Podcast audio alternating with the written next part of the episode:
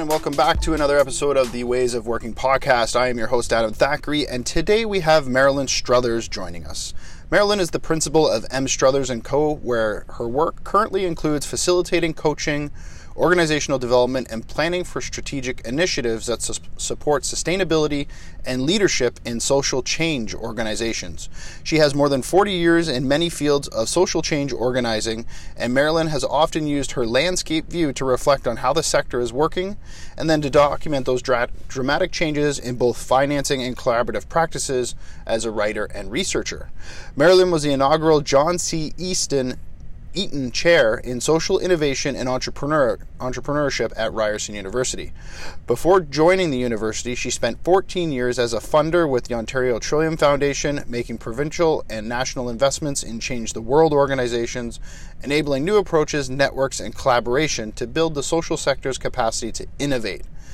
She's worked in many grassroots community organizations working on women's and First Nations issues, mental health, and the arts and children's mental health, often with a focus on rural issues. She has lived and worked on the shores of Georgian Bay since 1974. Uh, Marilyn is very active in the Georgian Bay region and, and, and other areas of the province and abroad. And so we're very excited to have her in today.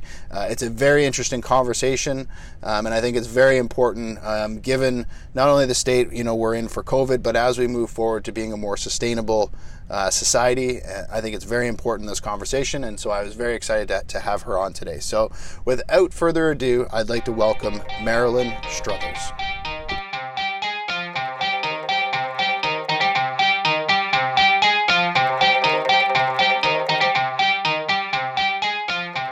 All right, so uh, Marilyn, thank you so much for joining us today. Uh, amazing to have you on board. Uh, I'm very excited about uh, this particular episode because it's kind of a new exploration and learning for for myself as well as the ways of working podcast. We focus mostly on enterprise in the past and you know things that are applicable to to working in the enterprise world or, or the you know that that side of the business world. Whereas we're we're exploring a you know a number of different topics today. So so welcome and, and thank you for joining us today. Thank you. So so you're a longtime resident of Grey Bruce County, which is here in uh, Ontario, Canada uh, for those uh, of you listening not within the province. Um, and you become, you know, how did you become involved with the social sector and, and specifically social finance? Like, like walk us through a little bit at a high level how you, you know, came to become involved with this. Sure. Sure. I actually, as a young person, a young hippie, I guess, in those days, I went to school and I studied community development um, in a, a, rare and unusual program that was canceled immediately afterwards. Oh. Uh, and we're really looking at how communities organize, how yeah. people work together to change the landscape in which they live. And, you know, I've done many things since then, you know, university degrees and, and whatnot, but still, that is what I do. I work with people who want to change the landscapes in which they live. And that has taken me through um, the days when, you know, we, we called ourselves the nonprofit sector took mm-hmm. a while to figure out that actually was a sector but you know if you think about government business and the nonprofit sector. Yep. And everybody in it pretty much was a volunteer. Uh, and in those days back now into the 70s when i first moved up here into to grey county um, you it was a time when you could make a pitch to government for something in your community that needed to change. Mm-hmm. And if you mm-hmm. got really good at needs assessment, you could demonstrate what the need was and how right. that would change. Government, you could count on um, uh, funding what we would now call a pilot. And if you evaluated, tested out well, then this would become a social service. So that was part of the whole social service build through the 1970s and 1980s. Um, and really, the, the, the nonprofit sector started to gain uh, bench strength, really, in relation to government sector and business, as uh, the whole idea of social well being started to take place in people's minds, and it got clear that business and government both worked, worked um, in some ways around areas of people's well being. And then in the 1990s, that came pretty much to a crashing halt um, as governments began to, I suppose, in neoliberal frameworks, began to cut uh, the, and alter the way uh, money was flowing to the social social sector, the nonprofit sector. And what happened really fast over between you know the early 90s and sort of mid 2000s is the social sector had to find other ways of working. Mm-hmm. It could no longer rely on government funding in the same way. I know this part really well because I was actually a researcher and writer on government funding practice and you know, I went from the foundation I was working in to the federal government to help them fix their funding practices. And that was, you know, a complete non starter. none of that occurred, well, despite all our wonderful recommendations and good thinking. And so the nonprofit sector adapted because that's what people do when they're working for well being in the landscapes in which they lived. It adapted dramatically. And we can't really call it now the nonprofit sector or the voluntary sector, which is what it was before then. It really has become the social sector. And now there's a hybridity in the kinds of organizations that are working and quite marvelous changes in the way organizations, both for profit and nonprofit, are working for social well being, for public well being. So that's sort of been the space I've been occupied as a researcher, writer, funder, yeah. academic, the whole nine yards. Yeah, Amazing. watching that transition. And you see like the use of communities being thrown out a lot more uh, in the enterprise world. Like, you know, my, myself, uh, you know, I've built communities of practice, uh, you know, yeah. for organizations, and you see that. Do you think people, you know, why is it it seems people have forgotten it for such a long time, but now it seems to be coming back into the picture, if you will? Is there is there been like a, a complete turnaround, or, or what do you see happening there? Well, you know, in the years that I've been working since the days of being a hippie in community development school, is mm. community. The view of community has come and gone a, a number of times, in and out of favor. It's yep. one of those sort of swings back and forth. Um, I think what we're seeing now might be a little bit different in that uh, the, the internet, the, the, means of communications, interconnectivity that we have yep. now allows us to connect beyond our geographic community. You know, you don't get in your car and drive for an hour to a meeting so much anymore. No. And and we actually have global communities Yes. So not only are there communities of practice, but there's global interest communities, some of which are not so great, maybe, you know. yes. Um, but yeah, it, are really not sure that we will go back to that more linear way of thinking now. This this might have simply been an evolutionary step in how people imagine their world to be. Right and, and, you're seeing some big themes, right? We'll get into like what is social finance in a minute, but like so I think the, the, some of the big overarching themes, you know, that you're seeing right now are, are very important and would be helpful for social finance, but as well as across a number of other areas. Can you unbox that a bit and go through what some of those big themes are that you're seeing? Yeah, yeah. I started thinking about the the big shifts. Um, when I started to understand globalism for the first time. Mm-hmm. And um, it, that sort of the work, the writing I've done for years has been to track this big set of shifts. And there's an article I wrote once called Of Starlings and Social Change. And just because I had become fascinated by the way starlings move in the sky, those murmurations. Yeah. And it became for me a metaphor for, you know, what I then understood was complexity theories of that we move out of, uh, you know, physics into human organizing. And so all organizational development work, uh, that theory eventually arrives from all yeah. scientific models, right? Yes, yes. So so really we started the, the the the starlings were for me a way of focusing on how people work together differently. Mm-hmm. So we've seen across the social sector really an integration uh, or a, a, collaboration starting to happen more and more. So as a funder, I had this wonderful view. It's like being on top of a tall pine tree looking over the 401. You know, I had yeah. major big five, six hundred thousand dollar initiatives. I had yeah. four four million dollars a year to invest in social good. Mm-hmm. And as did a number of others. Um, but what I started to notice is that at first people would come in with my my project's the best one, my idea is the best one, my enterprise is the best one. And I would say, well, what about Joe Schmo's got something else kind of similar going on. Are you talking right. to, to, him at all? No, no, mm-hmm. don't know him. Don't pay attention to him. My my organization is the best one.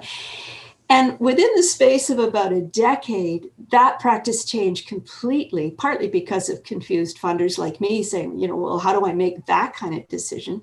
Right. Um, and instead, we would see Joe Schmo and that guy come in as a collaborative and then we would see them convene their entire landscape. So if you're working in literacy, mm-hmm. we would go from one literacy organization to the entire literacy landscape of organizations saying, this guy's good at this, this guy's good at this. What we really need more of is this. And it's it's much easier to flow money that way uh, yes. uh, if, if you're a public funder. And we saw that across the sector. Um, and we see it across communities now as you know in some of the work that you and i have been engaged in right yeah and i think that you know it, it's nice to, to see that that collaboration is taking place because you, you can have more impact because you have more alignment to bigger outcomes than the individual individualistic what's in it for me case which you know obviously is is very fragmented and very hard to, to really move change at scale yeah, and I, am sure you know we're seeing that in government and we're seeing it in, in business as well. These sort of mm-hmm you know what can we gain from from someone else and it, the the best example you know adam that i've seen that crosses over the social sector and the business sector is through covid. I don't know if you you watch at all the mask making community but using the internet people all over the world uh, crowdsourced um, mainly mainly women in the mask community because they're sewers right? Crowdsourced yes. the best technology and the best um, chains to to supply chains to get those out to the places where they were needed most. Yeah. Most of that, you know, you can buy a mask now, but most of that was completely voluntary social sector stuff. Navajo in the states need masks. I got I got a busload going. You know, send me your masks. I'll go get them. We'll get them there. It was amazing, amazing, amazing. to watch. That That's the social cool. sector in action. That's the Starlings. Yeah. That's very cool. And so let, us walk back a bit to social finance because you know I brought it up at you know introductory piece and it's a big piece of the conversation. But you know for for those who are not aware, you know what what is social finance? Yeah. So for sector watchers, um, it's one thing to watch how people organize, but it's another thing to know where the finances come from mm-hmm. to be able to support that work. And so, as governments began to withdraw a bit or become, I think, really less reliable in terms of how money would flow and would flow on time and what kind of requirements there were, we started to see the sector adapting by looking to not to government, but to the business sector. Mm-hmm. And, eh, you know, there was the rise of social enterprise, probably was one of the earliest known sort of these business morph businesses that were social benefit but also for profit or not for profit and um, but had a business model. So that was really the start of it. And it's been no more than about 15 years i think since this whole business has been growing where we start to um, look for sources of capital that are non-governmental and therefore uh, more flexible and under better better control Right. So, Social Finance Task Force, um, we can put a link up to that, but that was about 15 years ago, a Canadian task force that came out of um, uh, uh, a program called Social Innovation Generator, that was a program funded by the McConnell Foundation to look at how we create more social innovation in Canada. Uh, it, it was lodged at Mars, looking at more we how we create more mm-hmm. business mm-hmm. innovation. Yeah. Okay. So that's very cool. Yeah. And government started to get interested. Liberal government at that time, Jean Chrétien was interested. We looked at a social social uh, finance fund, all of which died on the drawing board uh, when Harper came in, and has been res- resurrected under Trudeau, not particularly effectively. But there's a big fund out there to fund right. social finance.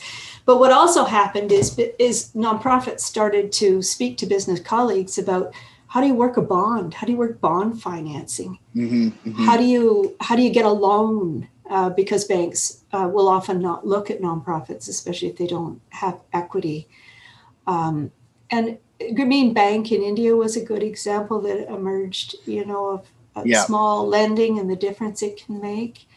Um, yeah, so that was really the genesis of it, and it has become uh, many, many more. I think you're going to put up the social finance primer, Yes. which is sort of a collection of the ways business financing models, buying, buying, selling, and lending, have morphed into. Um, sorry, someone will get that in a sec. Have have morphed into uh, a source of capital for for nonprofits and social enterprises. Yeah.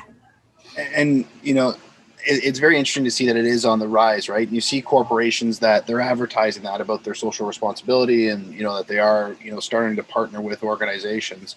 Um, you know do do you think that there's actually going to be a growing it's going to grow? Because with covid everyone is obviously being very mindful of their finances. There's been challenges uh, you know across the board everywhere from small medium enterprise all the way to large organizations are, are very um, you know being very frugal with their their funds right now just given the nature of the situation around Yeah. the world how, how do you see things happening for 2021 with regards to the you know the social finance are we going to see it you know be a pause like everywhere else or are we going to actually see an influx because people are looking to be more Yeah. focused on you know helping a- as a as a community or helping as a country right and uh, from an infrastructure perspective um, versus the you know what's in it for me in the traditional capitalism Yeah, it's kind of neat. Um, and you know, to the extent that you know we we can move forward on these ideas of next economy, new economy, just economy, and so on. I Yeah. think it really uh, will materialize because we've had this 15 or so years of looking at that hybrid space, that morph space between business and social sector. Mhm. So not only um, in social finance, we talk about new sources of capital or or different sources of capital for Yeah. um, s- social social good. But business has come a long way on understanding what corporate meaningful corporate social responsibility is.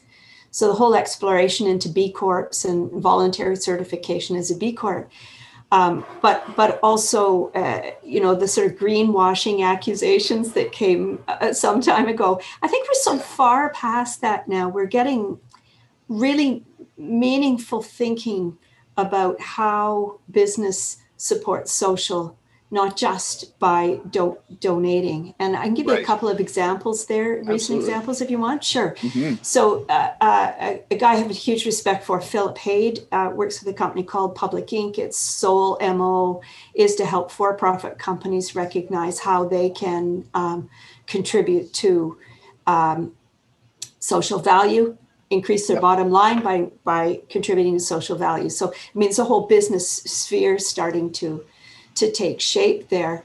You now can go and get your flu shot at a pharmacy, a for-profit pharmacy.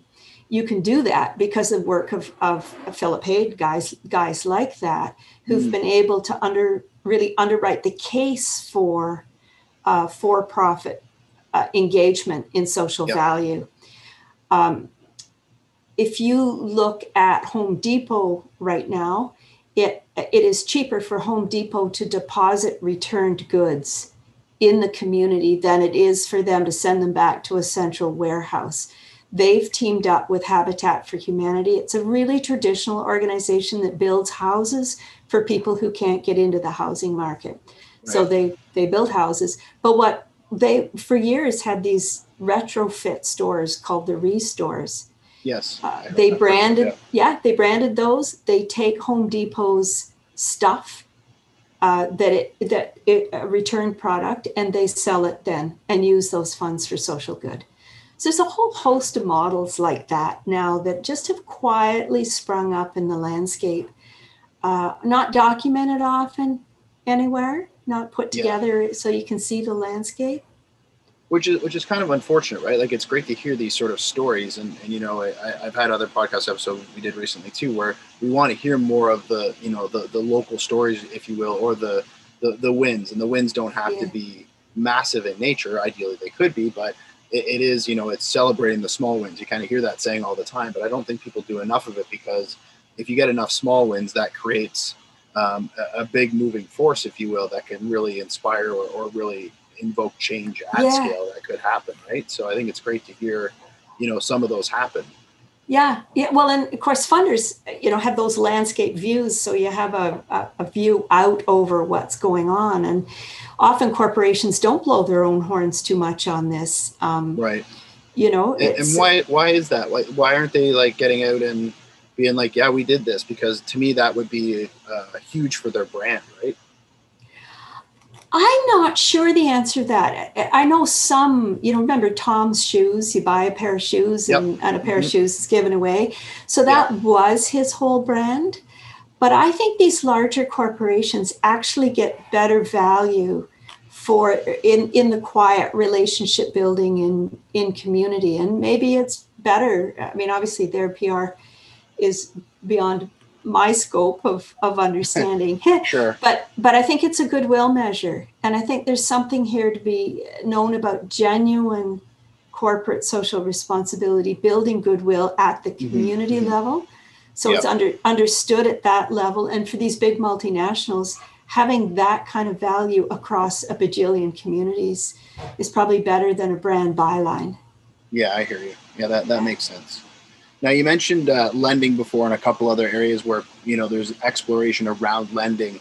Um, some yeah. of the other you know sides of the coin, and you, you mentioned the primer, so we'll, we'll, have the primer included for people to sure. to dig a little deeper. But you know there, there's purchasing and selling that go along with that, and so how, why is purchasing important from a social finance perspective? And as a consumer or as an individual or, or citizen within the community, how can someone be more mindful of that so that um, yeah. they, they can lend itself to, to into that level of social finance and sustainability. Sure. I, you know, we, we all started, I don't know how many years ago, talking about buy local, right? So right, buy from yes. your local farmer's market, local, local food, that kind of thing. That the essence of that is now translating up into the big financial players in our communities, um, hospitals, universities, municipalities, schools and so that the name for that, the name we've given to that is social procurement. And what it means is that when businesses are engaged in a procurement process, yeah. most often you're looking for the biggest bang for the buck, right? You're looking for a, a price is big. Yeah. But some of the more adventurous um, organizations have begun to develop procurement processes that benchmark social value in the community as well um, I'll just give you a, a, quick illegal example. When I was working at Ryerson University, of course, I was convening a lot of meetings, and I have to have, right. have to buy lunch. It was actually against the rules in a procurement process for me to buy from a social enterprise.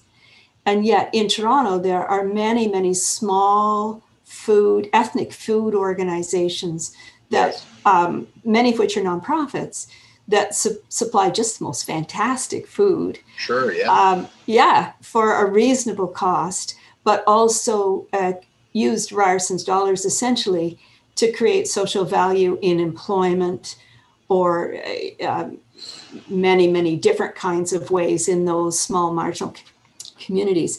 That was mm-hmm. against the rules, so we had to do that under the radar. And increasingly, what we're seeing the a big shift of organizations, uh, municipalities. I think are the next big buyers. I hope in this way, yeah. where they con- cons- consistently have a procurement policy that allows valuation of social value, social good.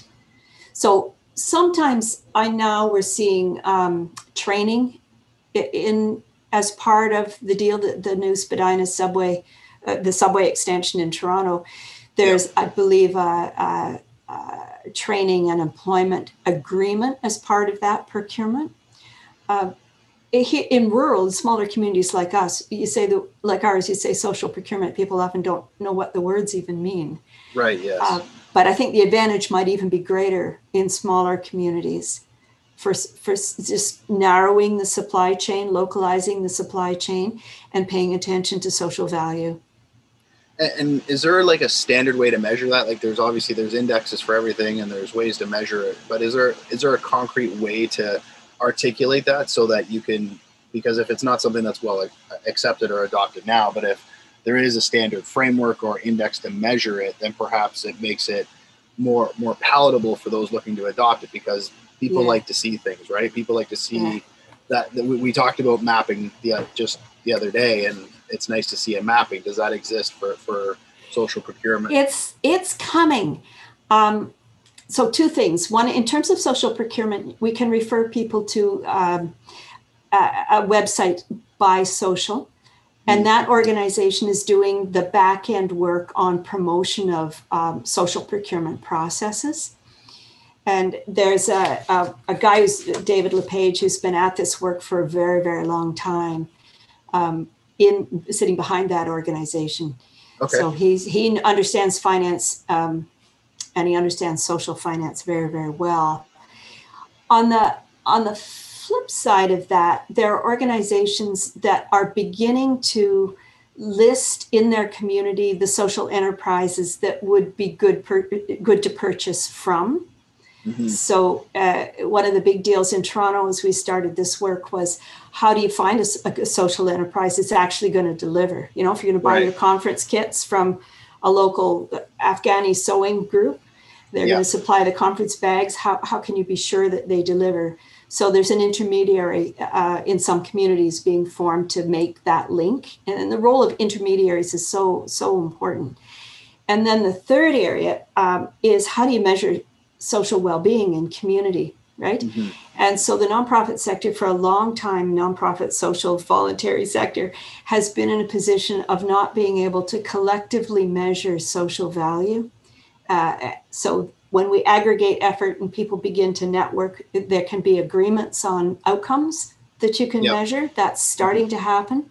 The okay. Canadian the Canadian Index of Well-being is the biggest uh, hope right now, and many funders are actually buying into a Canadian Index of Well-being outcomes, developing funding measures for those, so that at some point in the future, you know how long this this all takes yes. we can actually um, measure uh, well-being in marginal communities, for example. Yeah, and in, and in, in some respects, like some of the greatest things can't be measured as well, right? So it, it is one of those things where it's, I'm sure there's part of it where it, it just won't be measured, but people will see the impact. It might not be a, a numerical piece, but you're going to see and feel the impact based on what's taking place sure. in the community. So, in you know, in the field of community development, there's a lot of stuff that emerges. The field of innovation is emerges. Good things emerge. You often don't know what you're going to measure until it's already happened, and then you can look back at it and say, "Gosh, right. we wish we'd we'd measure that." Yeah. Um, yeah, but there there are there are more and more creative measures of social well-being arriving on the landscape. Um, for sure. Can can I give you a quick one? Absolutely. Yeah. This is an, an older measure, but I, it was absolutely brilliant. It's an oppression measure.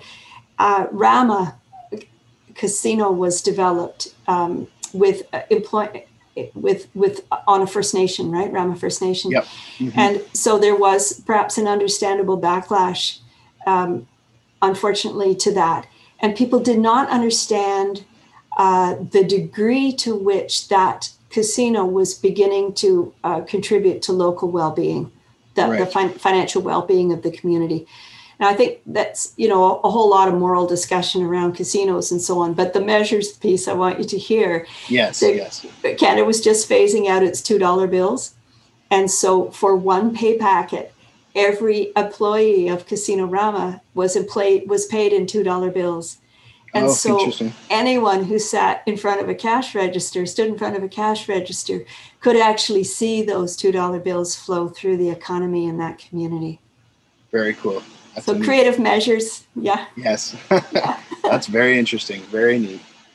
Uh, and, and, so that like that's a big piece and you know how can other people get involved with this because you know that was one of the challenges you know i'll admit that i I've just recently, in the last you know year, started to become more involved with voluntary efforts, and obviously with us with the institute. But how can somebody get involved or be more aware of this? Uh, even if you know if you can't be involved, at least become more aware of it, so that you're consciously either in your business you're you're you're selling and looking to use B corps or whatever, or if you're purchasing, that you know you're you, you have that awareness to maybe ask how how things are made or where it comes from or how it's done. Like yeah. how can people become more intelligent in, in respect to you know the way they're working with organizations and communities I think you know it's a, it's a new field, right? So it begins like anything where we figure out how you do a social loan or how you do social procurement or how you buy local, those kinds of things. And then we've ag- begun to aggregate up the purchasing, lending, and and selling uh, parts of those mechanisms. But we're not at a place where, excuse me, that story is particularly well told publicly mm. or necessarily. Yeah as easy to find. So if you work in Toronto, you, you can find examples of um, a community bond that has purchased and enabled the building of, of, of, of housing, attainable housing for, for women coming out of violence, uh, owned by the, the YWCA. But if okay. you live as, as we do in our smaller communities, people say mm-hmm. community bond. Well, that's not really something a charity should be part of or a, right. a nonprofit should be part of. And actually, in our community, yours and mine, when we started talking about this more, I went back into the social finance community that I know well because I helped it develop it through as a funder through uh, flowing funds there, and said, "Would someone send me the best uh, social finance primer around?" Mm. And I was a bit surprised to find out that I didn't get really good answers. You know, and so I, I, wrote the one that you're going to append to this, yes. uh, yeah. which is a, a current um, list of websites and instruments um, that people can gain gain access to really readily. But it isn't. It's not a one-stop shop yet. It really has to. You right. have to do a bit of reading and and research to find it. Yeah, and I, I the primer was really good for like because I and I I have a printout. I, I'm reading it over again because it, it is it spawns a bunch of different ideas and questions and areas that you can go study on it as well. So I think that'll be you know helpful for the audience, and you know we can put that up there. Um, what are some other you know books that you would recommend? Um, you know if it's not necessarily, it, it can be primarily about social finance, but even just being more aware of you know sustainability in this in the in the social sector, so that people can start to you know understand it better, understand how it can relate to them, the value it is for not only you know for their community and and for you know the overall let's let's say Canada as, as an example. You know, one of the uh, I mean, hard, hard to say they're gifts from COVID, but I think there are some ways of working that emerging that we don't want to lose. Yeah. Um, and I what I see starting just starting to happen is these diverse parts of a social finance field are starting to cohere into language that helps us think about communities. Yeah. Um, so the whole buy local, buy social thing is starting to transcend into language like uh, the next economy or community wealth. Uh, so the next economy is a campaign that really is the next step away from the idea of a just economy or a green economy. Yeah. The next is that's a, an initiative of the Center for Social Innovation in Toronto. Um, and they're starting to do some lab work, which is, you know, a, a, social innovation technology, social technology around critical issues like attainable housing. So there's there's a report coming up uh, shortly. I think it's not out yet on on um, financing attainable housing, which puts you know the the interesting social adventures in housing together with the interesting social adventures on financing. Right. Um, so that would be one place I'm I'm watching the next economy um, move, and the the next one would be David LePage's work on um, what he calls a marketplace revolution, and he's just just before Christmas put out uh, a book called Marketplace Revolution, which you can get from the Buy Social folks, and he really talks about uh, moving from concentrated wealth to community capital.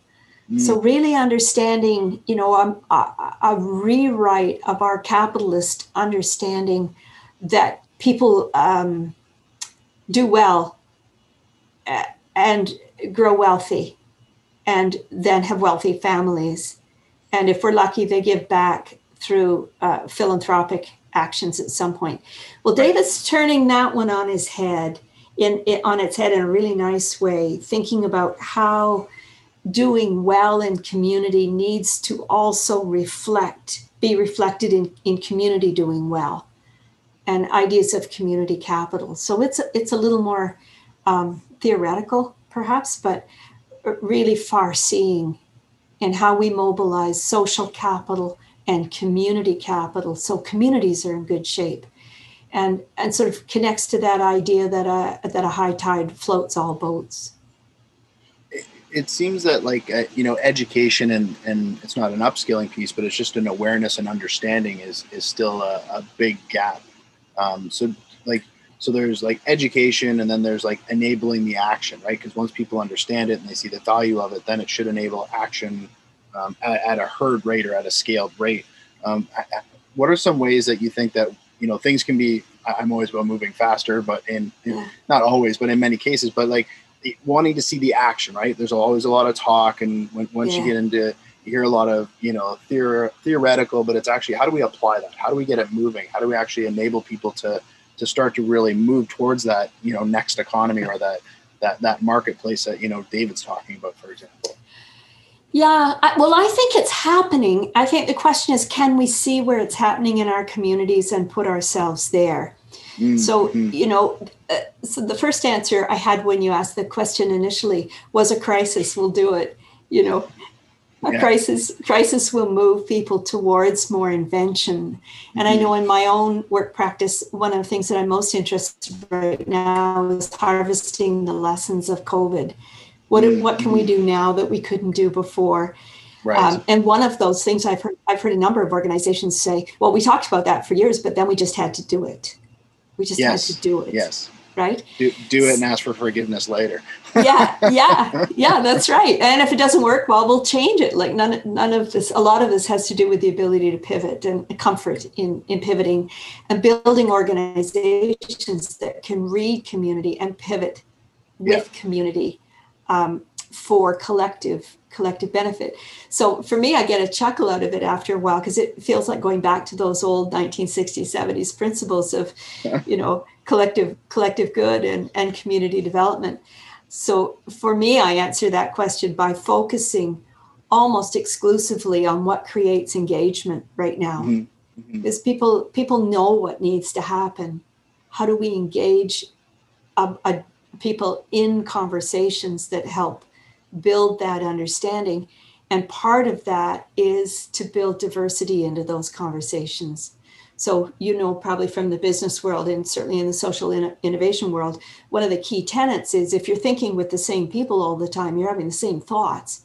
Yes, right? yes. So, as a community facilitator, I am always facilitating for difference in opinion, for difference in who's in the room, for amplifying marginal voices that are there because they know stuff and innovation often comes you know from the margins in towards the center so there's something very tied in here with the black lives matter movement with the mm-hmm. indigenous mm-hmm. land back movement with being able to listen to the narratives right. of communities that may not be at the center of our business practices and do you think that you know with with regards to diversity and, and regards to the you mentioned the, the ability to pivot um, because obviously there's with with enabling more diversity there's obviously a, a, learning exercise if you will for people to better understand what needs to happen understanding other people's perspectives um, and not just understanding it but actually applying it utilizing it. Um, do you think there's a notion of because in the entrepreneurial world there's the, always the the fail fast. Let's fail fast so that we can figure it out so we can continuously improve and then we get to product market fit or we get to you know the, the service ideal you know customer experience you find that communities are going to start to adopt that um, that allows them to essentially improve um, you know much faster and, and to, to iterate totally. much faster. Yeah. Totally. You know in the social innovation field we had a conference now it must be three years ago um, because in part um, people started to notice that most of the innovation funding was going to uh, people of a white color and often right. men. Right. Um, and yet there are many pretty terrific innovations and much needed innovations coming out of communities of color uh, right. who had deep, deep knowledge of what needed to happen in those communities, but access to capital, you know, was a problem. And so there was this marvelous conference. I thought it was marvelous conference. Not everyone thought it was marvelous. That really put a lot of very diverse voices at the front of the room and shook people up. It shook the narrative that many of us were creating about, you know, how innovation was going to save the world and stuff. And mm. and some people went away mad, and some people went away burned. But I tell you, I've never seen a community pivot as fast. oh, that's amazing. towards support for diverse issues.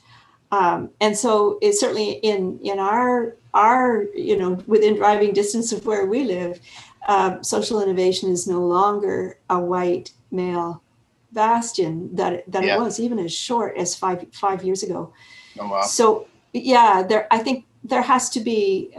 I think it, often it comes to basic skills. You sit with the discomfort. You invite people first of all, like do it. Just invite them. I'm uh, coaching a team right now, and they and they they know they have to get the LGBTQ folks in. They know they have to have the First Nations folks in. So they want a strategy for how to do that. Yep. And the strategy from a coaching perspective is you call them up and invite them to the first meeting and see what happens. Absolutely. and and boy did it make a difference. You know, we had two very different narratives on that particular field than we'd had before. Um, and then the comfort starts to build. And mm-hmm. you know, listening, listening carefully, not speaking, listening just not speaking, listening is a really important skill, uh, particularly as we move to Zoom. Yes. Well, and I think that's a, a big piece because a lot of times, you know, uh, people listen to them talk again, right? And and they're not yeah. truly listening. And communication has been dubbed one of the biggest problems, not only in business but period in the world, because there's just so many forms of it. Obviously, yeah. anything from culture to dialects to, but listening is a part of communication and most people don't listen. Well, that's right. And so I found myself actually training on listening, which is as I learned myself, you know. And it, it, some of the folks I was working with, certainly in the anti-violence movement, were into um, uh, sort of empathic listening or active listening. You know, where you you hand the Kleenex, you nod frequently, whatever comes out of a therapeutic world. Yes, yes. But so much harder is what I call attentive listening. And it's very fun to train up in a room about this. In attentive listening, you have one person telling a story and one person who may do nothing but listen. Do not nod. Do not reach for the Kleenex. Do not oh, smile. Do not do anything. Just listen. And so when you do the debrief on that, and you ask people what it felt like to tell a story. Oh, it was great. You know, oh my God, I, I began to think through my own understanding of this by telling the story. And when you ask the listeners how it was, it was so uncomfortable. They thought they were going to die. and never has that five minutes been so long before, but they get it. They well, never that, listen the same way again that's very interesting you say that because like I like as we're talking here, I'm nodding and like yup every little bit, and I'm like the thought of me not doing any of that, like it's it's like you're entering a meditative state and just listening, and and that's very hard. Like most people can't sit for 30 seconds or a couple minutes to meditate, um, and essentially you're doing that because you're blocking everything out and you're hyper focused to that, but with no action, just yeah. to absorb it all. So that would be that would be very challenging. I, I and that's that very challenging. That's a norm in our culture, right? Our our dominant Western culture. I uh, worked with um, I was consulting in a First Nation organization that was in a terrible conflict now, quite a number of years ago, and uh, an elder came and joined us. Mm. And when an elder speaks in the First Nations gatherings that I've been part of, at any rate, not to say everything is the same, no one speaks while the elder speaks Right. And this particular elder spoke for two hours, wow. and the rest of us listened.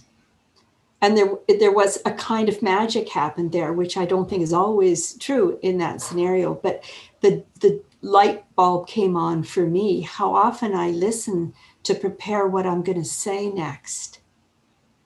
So I've got a parallel thing going on. And if we can allow ourselves to just listen tolerate the silence while the other guy pauses to compose the response and then speak listen to, to the other guy speaking. The communication changes dramatically. So anyway that's one of the things i think is a top line skill for seeing what's coming next I would agree, and I, I think that's amazing. I, I really like that story. It resonates a lot, so much so. I, I think that's a great place to, to close us off for today.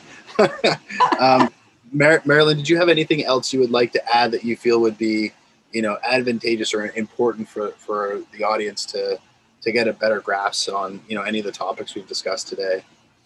Only to sort of sum up and say, as I see my sector that I know, the social sector, becoming mm-hmm. more entrepreneurial, I see the business industry sector becoming more socially conscious. Right. And and I think none, no one has this playbook nailed. That really it's a time for creative invention. And that is so exciting. You know, we don't we can't tell our stories properly yet, but they're out there. They're out yeah. there now. And I think um, exploring in connection is absolutely the way this will go forward. Amazing. I love it. That sounds amazing. All right, Marilyn, thank you so much for joining us today. Appreciate your time and all of your insights and wisdom. Um, all the information that you noted with books and links, we'll make sure are in the show notes. Um, is uh, best place for people to find you? Sorry, I almost forgot that. Um, do you have a particular um, either Twitter, like social media that you use, or website, email um, that is best for people if they want to get in touch with you? Yeah, email's best mstruthers okay. at ryerson.ca. All right, we will make sure that is in uh, the show notes as well. Um, again, thank you so much uh, for today. Okay. Really appreciate it. Look forward to having more conversations with you. Um, and that's it. All right. Thanks. Thanks, thanks Adam. It was fun. Okay, everyone, that's a wrap. Thank you so much for joining us today. We always appreciate our listeners tuning in and listening to the Ways of Working podcast. If you would like to learn more about Ways of Working, including all previous podcast episodes, please go to www.thack.ca. So that's T H A C K.ca, where you can find all of our podcast episodes as well as there's blogging and other articles. And we would love to hear your feedback. So please uh, provide that whenever possible. We always greatly appreciate it. So thanks so much, everyone.